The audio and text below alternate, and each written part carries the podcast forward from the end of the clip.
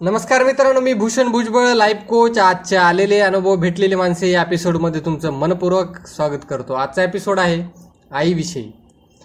आईचं महत्त्व खूप अनास अन्न आईचं महत्त्व आपल्या सर्वांच्या आयुष्यात खूप मोठं आहे.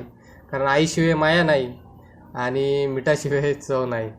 तर आजच्या एपिसोडला सुरुवात करतो. आज सकाळी पाच वाजता आईने हॅक दिली आणि मला जाग आली. आई दररोज सकाळी पाच वाजता उठून स्वयंपाक करते. आई म्हणाली भूषण आत्याच्या इकडे जाऊन मिक्सर घेऊन येशील का? मी झोपेत असल्यामुळे मला उठण्यासाठी कंटाळा येत होता. तरी पण मी मना लगेच हो म्हणालो. मी पाच वाजता पाच मिनटं उठून बसलो आणि माझी झोप गेली.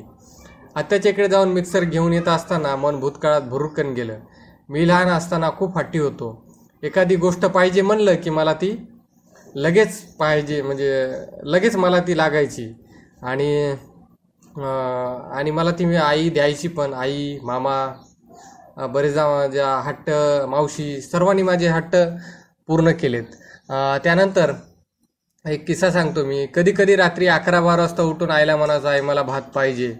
आणि मग खूप रडायचो. मग आई रात्री अकरा बारा वाजता माझ्यासाठी भात टाकायची. आई पप्पा मामा मावशी यांनी माझे सर्व हट्ट पुरवले आहेत. मी आतापर्यंत जे जे काय हट्ट धरले ते सर्वांनी माझे पुरवले आहेत. आईचं प्रेम खूप अनमोल आहे. आई आपले सर्व अपराध तिच्या पोटात घेते. आपण आईला कितीही चिडचिड केलं तर ती आपल्याशी प्रेमानेच वागते.